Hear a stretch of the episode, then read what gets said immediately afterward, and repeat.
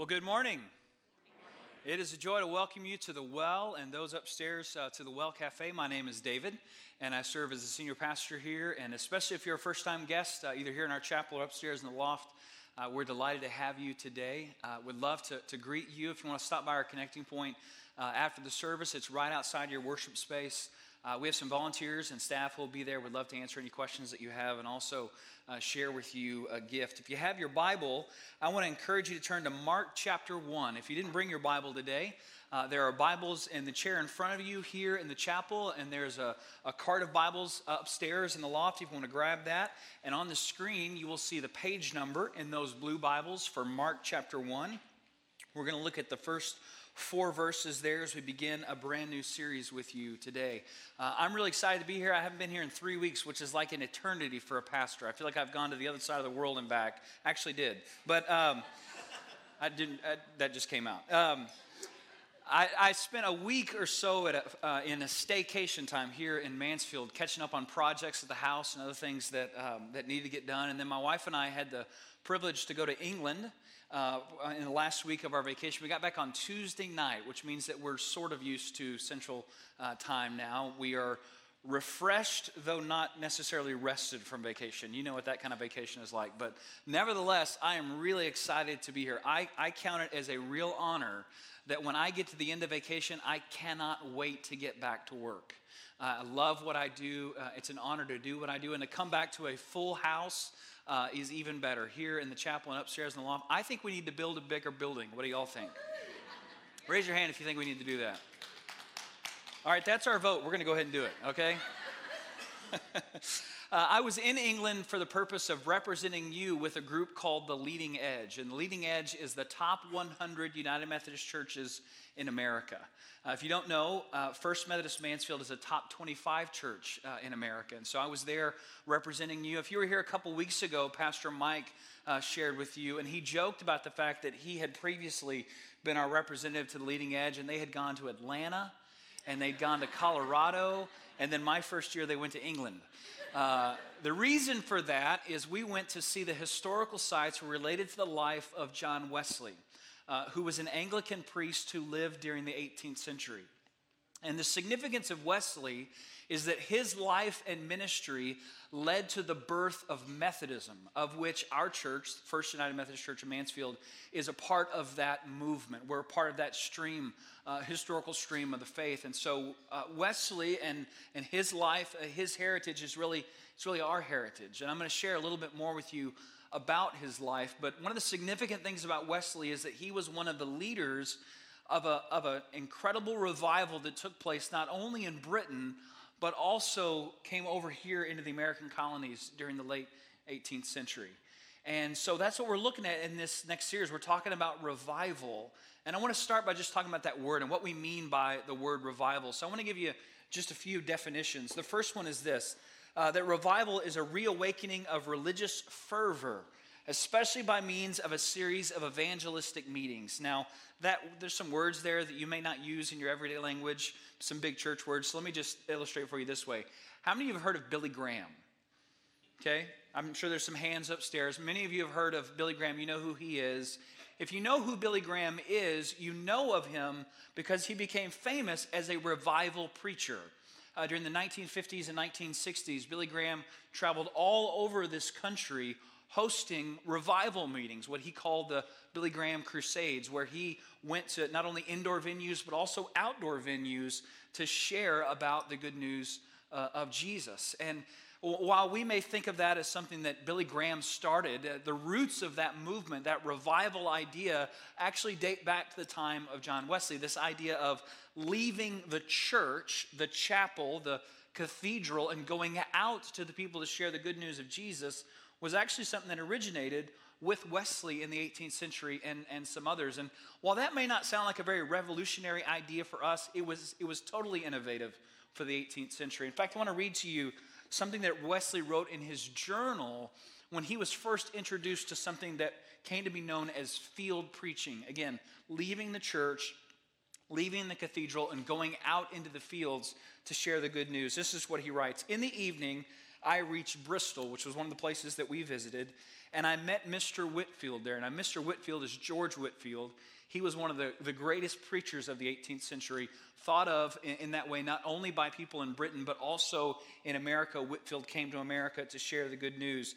Wesley writes, I could scarcely reconcile myself at first to this strange way of preaching in the fields, of which he, Whitefield, set me an example on Sunday. And then now listen to the prim and proper Anglican priest Wesley as he talks about this.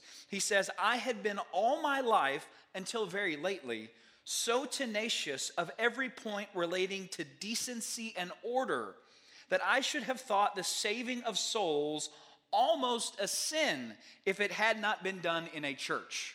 That was Wesley's perspective, and that was the innovative idea of, of, the 18th century. So we have in this notion of revival this sense of going beyond our comfort zones, going beyond the places where, where we feel like, like we're at home to share with others the good news about Jesus. Let me give you another definition the definition of revival being an improvement in the condition or strength of something.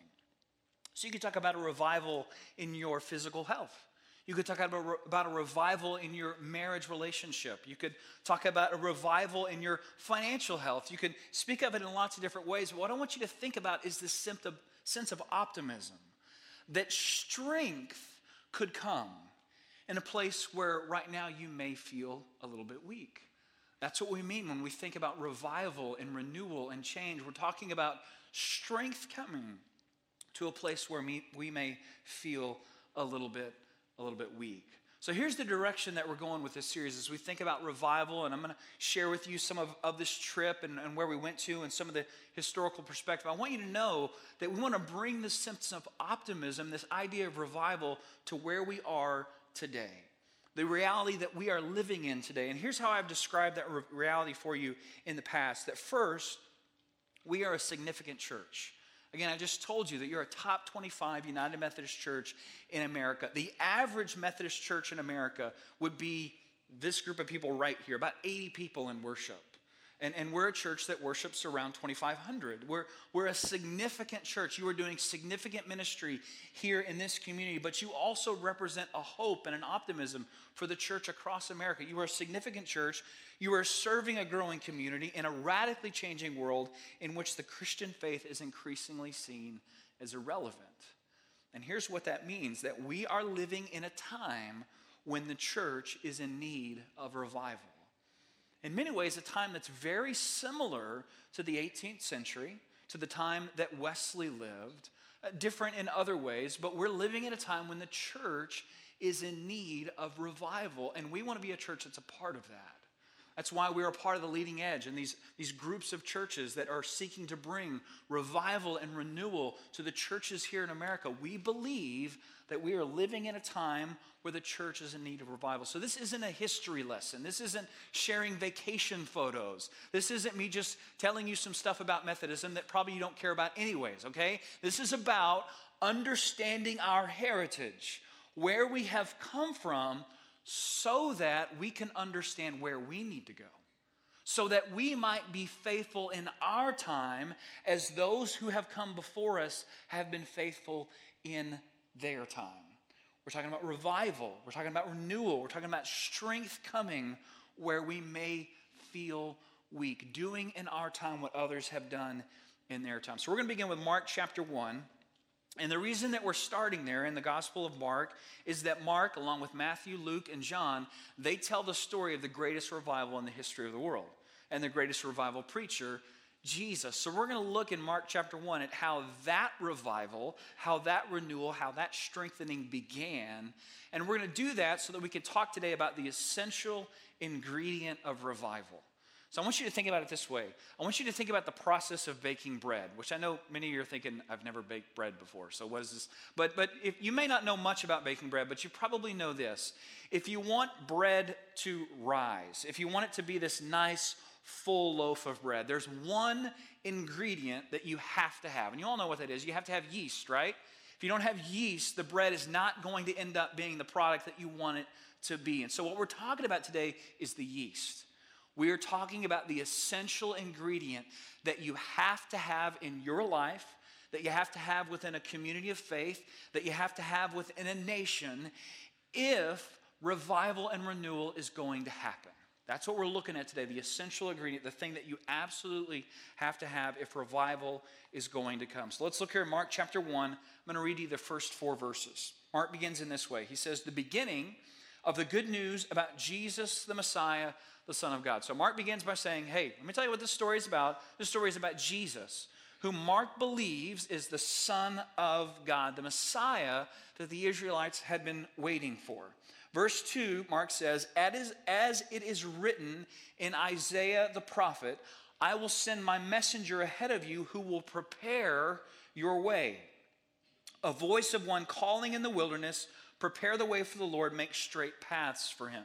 So Mark starts by saying, This is a story about Jesus, the Messiah the one that the Israelites have been waiting for for thousands of years. And he starts by saying that the Messiah came in the way that Isaiah the prophet had said he would come. And, what Isaiah had said is that someone would come in advance of the Messiah to prepare the way for him. And that person's name was John the Baptist. Verse 4 it says, And so John the Baptist appeared in the wilderness, preaching a baptism of repentance for the forgiveness of sin. So Isaiah had said there's going to be a warm up act. Someone's going to come to introduce the main attraction. And the purpose of the one who comes in advance of the Messiah is to prepare you for his coming. And the way in which Mark describes this preparation, the ministry and the message of John, is he says that John was about preaching about repentance and inviting people to identify with that repentance by being baptized and being forgiven of their sins. Now, I bet nobody used the word repentance in a sentence this week. I mean, unless you just have a really bad child and you were just, you know, you were just weighing in on them. You probably didn't use that, that word. It's a big church word. So what in the world does, does repentance mean? Let me see if I can help you understand what we, what we mean by this word. Uh, you may know that the Bible is not one book. I mean, it's one book right here, but it's actually a collection of 66 books. 66 books that were written over the course of thousands of years in a variety of different languages, of which none of them are English, okay? Uh, there's no English here. It's translated for us. That's why when you go to Barnes & Noble to pick out a Bible, there's 15 shelves of Bibles. Anybody ever been overwhelmed by that? It's because there's all sorts of different varieties of translations from those original texts. But many of them here in Mark render this Greek word, the Greek was the original language of Mark, as repentance. So let's talk about what the Greek word is from which repentance comes. The Greek word is metanoia. And I want to just show you visually what metanoia literally means. So I'm heading in this direction, I turn around, and I begin heading in a very different direction. That's the literal translation, the visual expression of what metanoia means. It literally means to turn around. You're heading in one direction, you turn around to begin to head in a different direction. So, one illustration of this last Sunday after we went to church, we had some free time in London. What do you do when you have free time in London? You go where everybody else goes. You go to Big Ben, you go to Parliament, you go to Westminster Abbey, you ride the underground subway over there, and you come out and you take pictures like everybody else and look like a tourist. That's what we did last Sunday, my wife and I. And then we decided to walk across the bridge over the River Thames, which is very dirty, to walk across the bridge and, and to go to another underground station so that we could then go see if the queen was free. You know, go by Buckingham Palace and see if she wanted to meet us. So we're walking across the bridge, and I'm looking at the map. I've gotten into the map, you know, and, and I'm walking. Uh, uh I'm walking across the bridge, and I tell my wife, "We just got to keep going straight." I mean, it says here on the map, there's an underground station right here. We just got to keep heading straight. If we just keep going in this direction, we're going to hit that next underground station. So we keep walking and we walk across a couple streets and we're being very careful because they don't know which side of the road to drive on. And so, you know, we're, we're going that direction. And I'm, I'm just saying, we just got to keep heading straight and keep heading straight. We come to this very dark tunnel. And I'm looking at the map. And the map, it, it says it's right here. We got to keep heading straight. And so we walk through this. I mean, you can almost hear the music in the background, like this is a bad thing. And then you look, the, the light at the other end of the tunnel is this just concrete wall that's covered in graffiti. And, and at this point, it's like, maybe we're heading the wrong way. And so, what did we do? We turned around. We stopped heading in the wrong direction so that we could head in the right direction. And then we found the underground station. We got back in the map and figured out which way we were supposed to go. That's what it means. That's what repentance means. It means turning your direction. It's about changing the way that you think so that you can change the way that you behave. It's a radical, radical change in the direction of your life. You're heading this way, and you decide to turn around and begin to head in a different, different way. I told you that I spent some time at home working on some projects, and one of the things that I had to do was to fix my son's basketball goal. Do y'all remember when it rained here back in May? Y'all remember that? Long, long time ago. There was all this rain and storms, and it's very strange here in Texas. But yeah, it rained a lot, and there was all these storms, and during that storm, this basketball goal got blown over. There's a picture on the screen there. And, and so the rim got bent, the backboard was kind of messed up, and I had, to, I had to fix this thing. And so I woke up early one morning for the purpose of being the greatest dad in the history of dads and fixing the goal for, for my son. So I got up early, I wanted to avoid the heat, and, and I got the goal down. So I, I wanted to show you this picture so you can see there's, there's two bars that connect to the vertical pole. And if you un, unhinge those, you take the bolt out, then you can lay the goal down, and then you can fix it. So that's what I did, laid it down. Everything was going so well. I mean, as it's going, I'm not very handy, by the way. So as, you know, everything's going so well, I'm just thinking, I am the greatest man in the history of men, you know, because it's, it's all working out. I'm figuring it all out. And then I got to the point, backboard is in there, rim is in there, everything is as it should be. It's time to raise the goal back up. At which point I had to go inside and say, honey, I need your help. Now, this is why marriage is hard because there are moments when you need help, right? And so she comes out, and I say, okay, here's what we're gonna do we're gonna raise this goal up, and you're gonna hold it really still, uh, totally still, so that I can slip this bolt that goes from one end to the other and then connects to the nut on the other side. And then when we're done, I'm going to go inside and wake up our son and claim the greatest dad in the world trophy, right? That's what's going to happen. So she's, she's going to help hold this thing up, hold it very still, so that I can then take the, the bolt and the nut and I can connect it with the Allen wrenches. That, that was really smart, them with Allen wrenches on either side. And, and I just think, you know, we're like a minute away from this being done and finished. Big task that I've been putting off for months. I'm so excited about it being done. And so I'm trying to connect this bolt and this nut, and it just won't work. It just won't work. It will not do what it is supposed to do. Now, I don't know what it is about men, okay?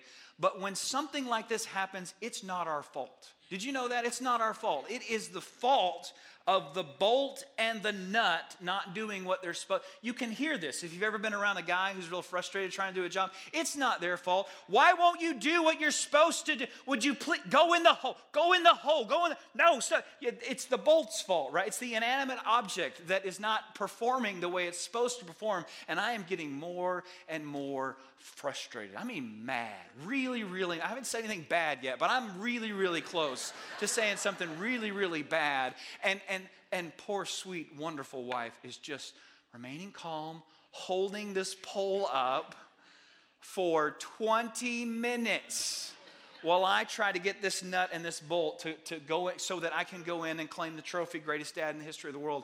And it just won't work. It just will not work. And so then my neighbor comes across the street, you know, the guy who can fix anything. and he says, Looks like the bolt's stripped. Now, here's what that means if you don't know what that means that means we could have been there all day long. We could have woken up the next day and started again. We were never going to get that goal fixed until I acknowledged that this bolt was not going to work. And I needed to take another trip to the hardware store to get a new bolt, which I did, and a new nut, which I did, and then two minutes later it was done. It was fixed. But here's the, hear this I had to first acknowledge that the direction I was heading, what I was trying to do, it was never, ever, ever going to work. Didn't matter how, how mad I got, Didn't matter how frustrated I was. Didn't matter how, how, many, how much I yelled at the bolt to do what I wanted it to do. It was never going to do what I wanted it to do. Do you know what insanity is? You've heard this before. Insanity is doing the same thing over and over again, expecting different results, which is really funny until you do something insane. Like you're the one in the story. And do you recognize that you have a tendency toward that? We all do. We all have a tendency towards this idea that if we just try a little bit hard, we just put a little bit more oomph behind it. If we if if if everything in the world would just do what I want it to do, then I could get to the place that I want to go. And we find ourselves in those places over and over again, just beating ourselves against that wall. Not able to get to the place that we want to go because we we haven't stopped to acknowledge that it's never, ever, ever going to work until we turn in a new direction. We're talking about the essential ingredient of revival, of renewal, of change. Here's what it is revival always begins with the acknowledgement that we need a better way. That we need a better way, that the, that the direction that we have been heading with our life, the thought process that has been guiding us in our life, the, the way we've been moving, it's not ever going to work, and we need a different way. Which may be turning to someone and saying, I need help. It may be maybe turning in a new direction and saying, I'm not going to follow that path anymore. I'm not going to allow my life to be driven and defined by this behavior. It's, it's the acknowledgement that we need a better way. And if that is absent, if that is not present in your life, then revival cannot happen. Change cannot happen. I don't care how hard you try. I don't care how smart you are or how skilled you may be. It never will happen until we acknowledge that we need a better way. So if we believe that we are living in a world and we are living at a time when the church is in need of revival, then the question I think we have to ask ourselves, and we have to be very diligent in seeking, is how do we need to think and behave differently? How do we need to change the way that we think so that we can in turn change the way that we behave? If revival is going to come into our hearts and our lives, it's going to come into our church and our community, and if it's going to come all across this nation, what, how might God be challenging you to think differently? And I don't know the answer to that question for you. I mean, I can't just, you know, let's line up. Here's your answer. I don't, I don't have that. I don't know what it is, but I can tell you that in my experience, there's a few main categories in which that often falls. I'm going to show you what those are. The first is how we think about God, the second is how we think about ourselves and how we think about our future. So I, am convinced that, that many people find themselves at, at barriers in their life with God because they have a false understanding of who God is in their life. They see God as someone who blesses them when they're good and punishes them when they're bad rather than the God who created you, gave you the gift of life, gives you the gift of choice, and longs to bless you and nurture you as you continue to grow in their life. They have a false perspective on who God is and because of it, and it, that inhibits their continual growth in God, which is why you, can't, you, you just can't get away from us talking about this conference we're having in September, right? If you look in, your, in, in the seat in front of you, you've got a little pin that says the Good and Beautiful Conference on it. We have magnets. I didn't even know we were getting this. We have magnets that say the Good and Beautiful Conference. I think we have Good and Beautiful Conference toilet paper coming next week. We're just going to badger you to death until you sign up for this conference. And here's why it's not because you're bored. It's not because we looked out there and we said, man, people have nothing to do. We got to come up with something for people to do. No, it's because I read this book and it changed my life. I, I, I, engaged with this teaching and it revolutionized the way that I thought about my life and my relationship with God. One of the things that James Bryan Smith says over and over in this book is that the goal of the Christian faith is to fall in love with the God that Jesus knows. To look at Jesus and how he interacts and engages God, and to understand that God invites us to engage and interact with him in the exact same way to see God as a loving and caring father. The word Abba, was a new word, a new way of understanding God that Jesus brought into the world, inviting us to see God not as some distant deity that is waiting for us to behave in the way that He wants us to, but a, but a loving and caring Father who longs to bless us and nurture us and care for us in our life. I want you to go to this conference. We have 400 people signed up. I want 1,000 people to come, not because you're bored but because I am convinced that it's something that might change your life. You think about how you think about yourself. I'm convinced that there are false notions that we have about our identity and who we are that we often can't break through unless we are involved in key relationships with other people in our life. In other words, all of us need people in our life who are reflecting back to us what is true about ourselves. So, one of the other things that I'm going to just beg you to do, I'm gonna, I'm, I'm gonna badger you about doing is being a part of a small group, a group of people that you are sharing your life with who will help you see yourself as you really are. Help you understand your identity in Christ and what your future now means because of what God has done for you. We've invested a ton of time and energy in a series that we're going to follow that conference with, and it's about inviting you to be a part of a small group, how do you need to think differently?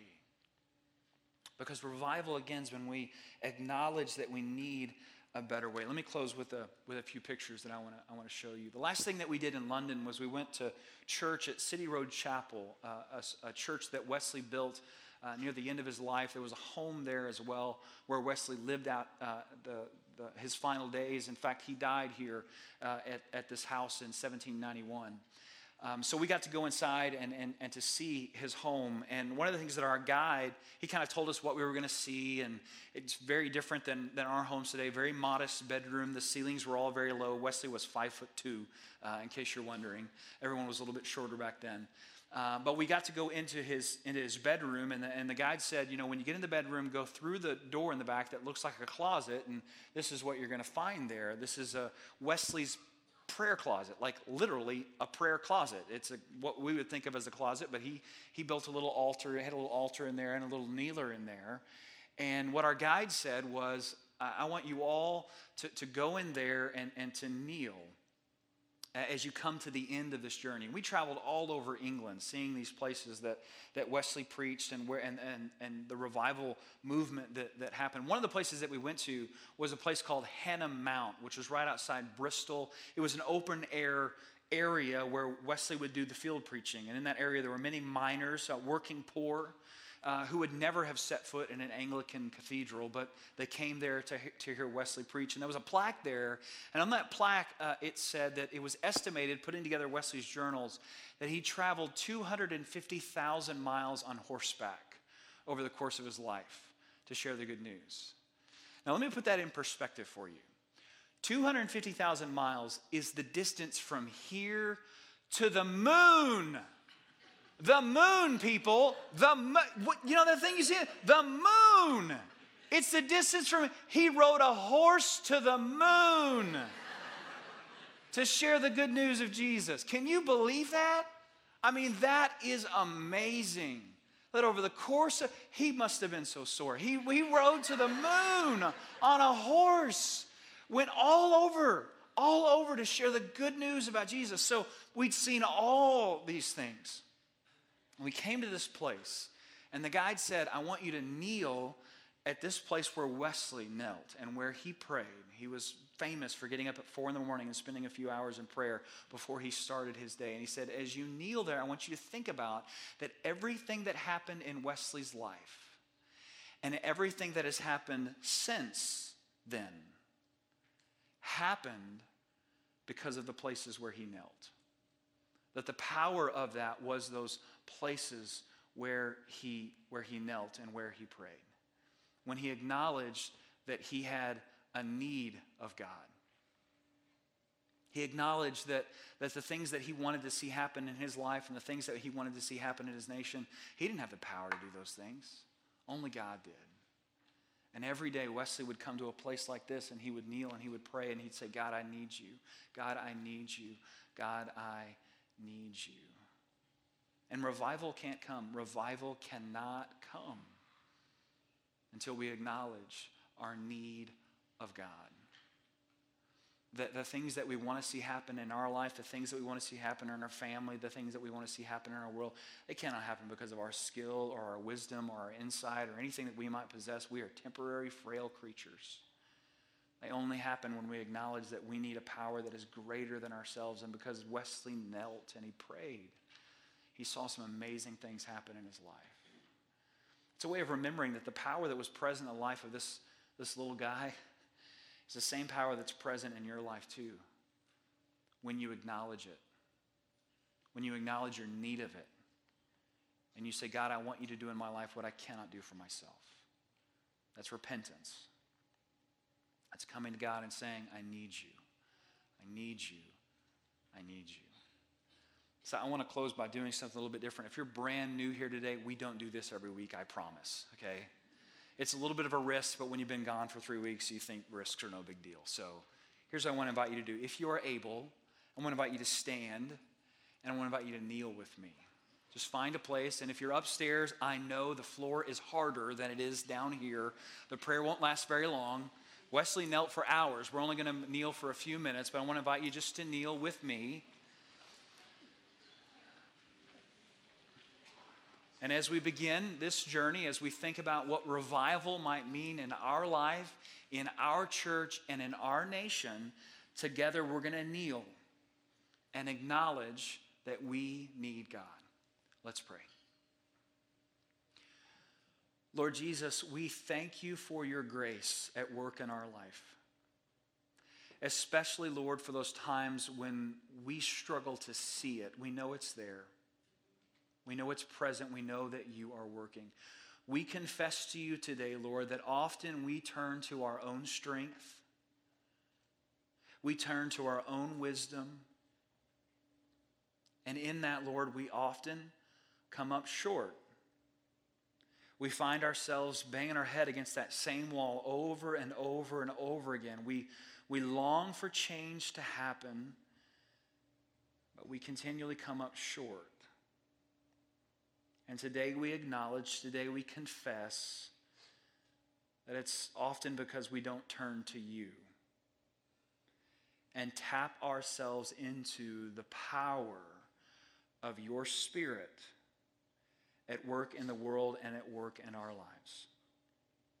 And so, we together, Lord, as we think about revival and renewal in our life and in our community and in our nation, we acknowledge that if that's going to happen, we need you and we may need to turn around. We may need to stop heading in the wrong direction so that we can begin to head in the right direction. And if that is what needs to happen in our life, Lord, would you just knock us over the head with it? Would you help us to see, Lord, those false ideas that may be clouding our judgment and keeping us in bondage? Would you help us to see, Lord, those those, those behaviors that are continually taking us down a path that we don't want to go. Would you help us, Lord, to acknowledge them and to say to you that we want to live in a better way? Lord, we want to be faithful as those who have come before us have been faithful. So help us to see the reality. But help us, Lord, to have hope and to know that in you, there is a power that is greater than anything, anything that we might see in this world. This is our prayer for revival, for our lives, for our community, for our nation, for our world, that we pray in the name of Jesus. Amen. You may be